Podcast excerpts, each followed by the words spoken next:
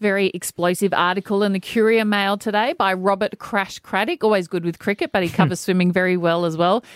Demonstrating the crisis that Swimming Australia is in at the moment. Originally, I didn't believe that Swimming Australia was in this much issue, but hmm. reading the article today from Crash opened my eyes a little bit. If you have missed the article, you haven't had a chance to read it, we spoke to Crash a little earlier today to just discuss what's going on at the moment. Gina Rinehart split with Swimming Australia two years ago, but has held her silence. People have wondered why did she split with them, and uh, this was the first time that she's actually said, "This is what happened." I was in a swimming camp during the Olympics in Noosa. Unfortunately, uh, several swimmers said to me, I'm not being paid uh, the amount being allowed to me through your sponsorship. And then she thought, well, I'm not happy with this way Swimming Australia is governing their finances. So it's come to a very, very grisly ending, unfortunately. And she's sponsoring those same swimmers through Swimming Queensland. But there, there's, uh, I doubt whether she'll ever get back with Swimming Australia. There's a lot of disappointment there with the way they've done their finances. She's uh, not a lady to be trifled with. That is exactly right, Crash. If uh, Gina Rinehart expects a little bit of return on her investment, I think she is very well entitled to it. She heavily funds Swimming Australia. That is a lot of their sponsorship dollars, uh, thanks to her and to Hancock Prospecting. So you can't bite the hand that feeds you. And I think when Gina Rinehart wants receipts, I think you give Gina Rinehart receipts. So the, the, the crux of the matter, Jones, and, and, and you've been in Swimming Australia, you've swum under that banner, is that they have an investor in Gina Rinehart, and her investment is to help the athletes who are not given a lot of money during the course of their swimming. But the question that came under light was that the money that she donated, thinking it was going to Swimming Australia, wasn't being filtered through to the to the right to the athletes to be paid. It was So- going amiss somewhere along the line that the athletes were not getting the money that they were promised. And on Gina, time or it, like I, I read that article that said there were seven or eight swimmers that had put invoices in and had nothing, had not been paid. And a lot of, I think, funds were unaccounted for in certain places. And Gina just wanted an inquiry just to know where her money Hmm. was going, who she was directly helping, because she is incredibly passionate about swimming and she Yeah. really enjoys helping the swimmers directly. It strikes me that there is because we saw what happened with Gina in netball, right? Where she offered this, she had this huge sum of money, but the Different the, It's difficulty. slightly different, but- Yeah. but, it's more that just in a broader sense that Gina has the ability through her great wealth to to help sports move forward, minority underfunded sports move forward. But then there is that difficult line where sponsorship Yes. drifts over into a govern governance. I, that- I actually have a different opinion of Gina Rinehart after reading that article today. I, I'm a bit like everybody that you fully don't know the full picture. We've seen with other billionaires, everything comes with conditions. Like there's Of money, but there's condition.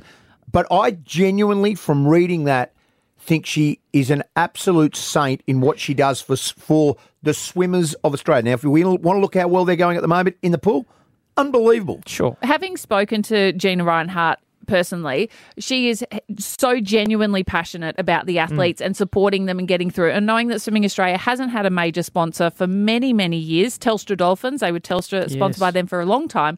Why is that?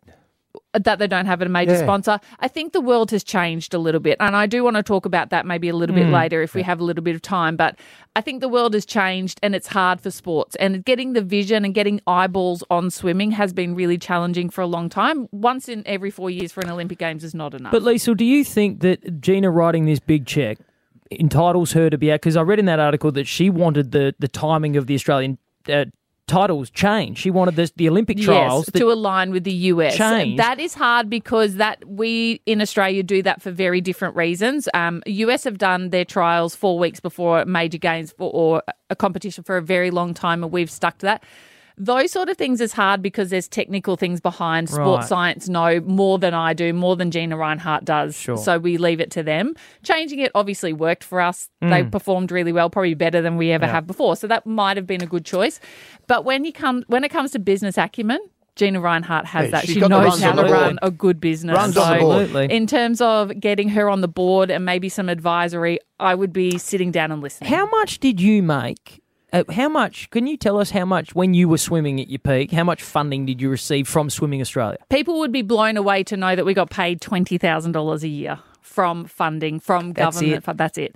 And this is, we're talking about Kieren Perkins, Susie O'Neill, Hayley Lewis, myself, um, people in- the year 2000, we got $20,000. I worry about the athletes, and I'm not terribly concerned about probably the top 1% or 2% of the squad because Your they. Emma McKeons. Yeah, and, and your Ariarne Titmus and your Kaylee McKeowns, they all have personal sponsors and probably enough to get by. Not, they're not going to be making millions, but they're probably enough to live a pretty comfortable life Hmm. to train and do everything that they want to do.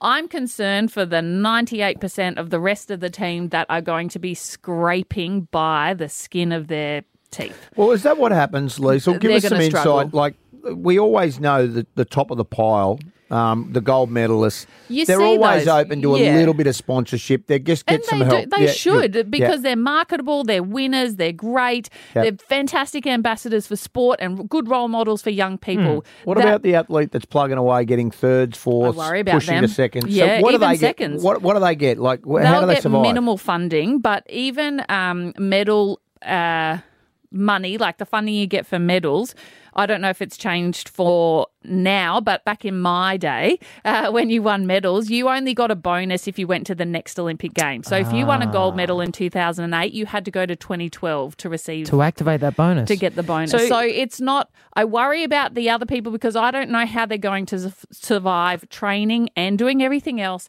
and studying at uni and getting a job and doing all of that by the skin of their teeth. It's really interesting. We spoke to Glen Ella at the start of the week, um, and Mark Ella. Mark Ella, and Mark Ella. We asked why did you retire from rugby? Such a small, and he said because it was not professional, and I had to get a job because I was earning no money. It didn't matter how good an athlete he was, and I suppose in a lot of ways, if you're the third or fourth best in your country, just let's use breaststroke for the example, and you can't survive, pay rent, put fuel in the car, you're training, you can't hold down a new job well, something's got to give. If you haven't got family support, Yeah. you haven't got business. It's like, okay, I can't do this. And it's, a- not you know, even now, it's 2032 when we're looking at it because once you see the young kids coming through now, if they don't see a pathway or they don't see a future in the sport where they can fund themselves to do well, they're going to be dropping out at 13 and 14 and not so staying. Gina- 20 Regina hasn't pulled the money because the money still is going into swimming Queensland. Queensland, it's just been redirected, Is yeah. where most of the guns are based anyway. Yes, but she has much more control over that. This so what's going on with Swimming Australia? Is there any chance that messes things up for Paris next year? the athletes will get the job done regardless. They keep out of this business and let it happen behind the scenes, so they probably won't be affected. But it has ramifications for World Aquatics, which is what FINA used to be. It's got a new name. I find it very confusing. Uh, but World Aquatics are now trying to step in and say that Swimming Australia need to get their governance. together. So yeah. if we can't get our you know what together, Mm. Are we talking like Brisbane 2032 we're talking about big governing bodies stepping in and getting our business together. and us and us What a not, mess. not being a dominant nation in the pool. That's embarrassing. here? I'm sure they will be because the athletes are very professional. Like they're very good about their business. But I'm uh, I'm a little bit uh, bewildered by Crash's article today. I'm I'm really disappointed that it's come to I this. bet you. I'm You worried had so about much the success athletes. under that under I'm- that banner and that Yeah, title in and I Swimming wanna, Australia. I want to see Swimming Australia back to what it was, back to when I was competing and doing really well. And yeah, it would we, be nice to we see. want to see the next Leisel Jones. well, I'm an organisational psychologist soon. ah, there we go. Get, Get in on there the and sort it Get out, on Jones. the board.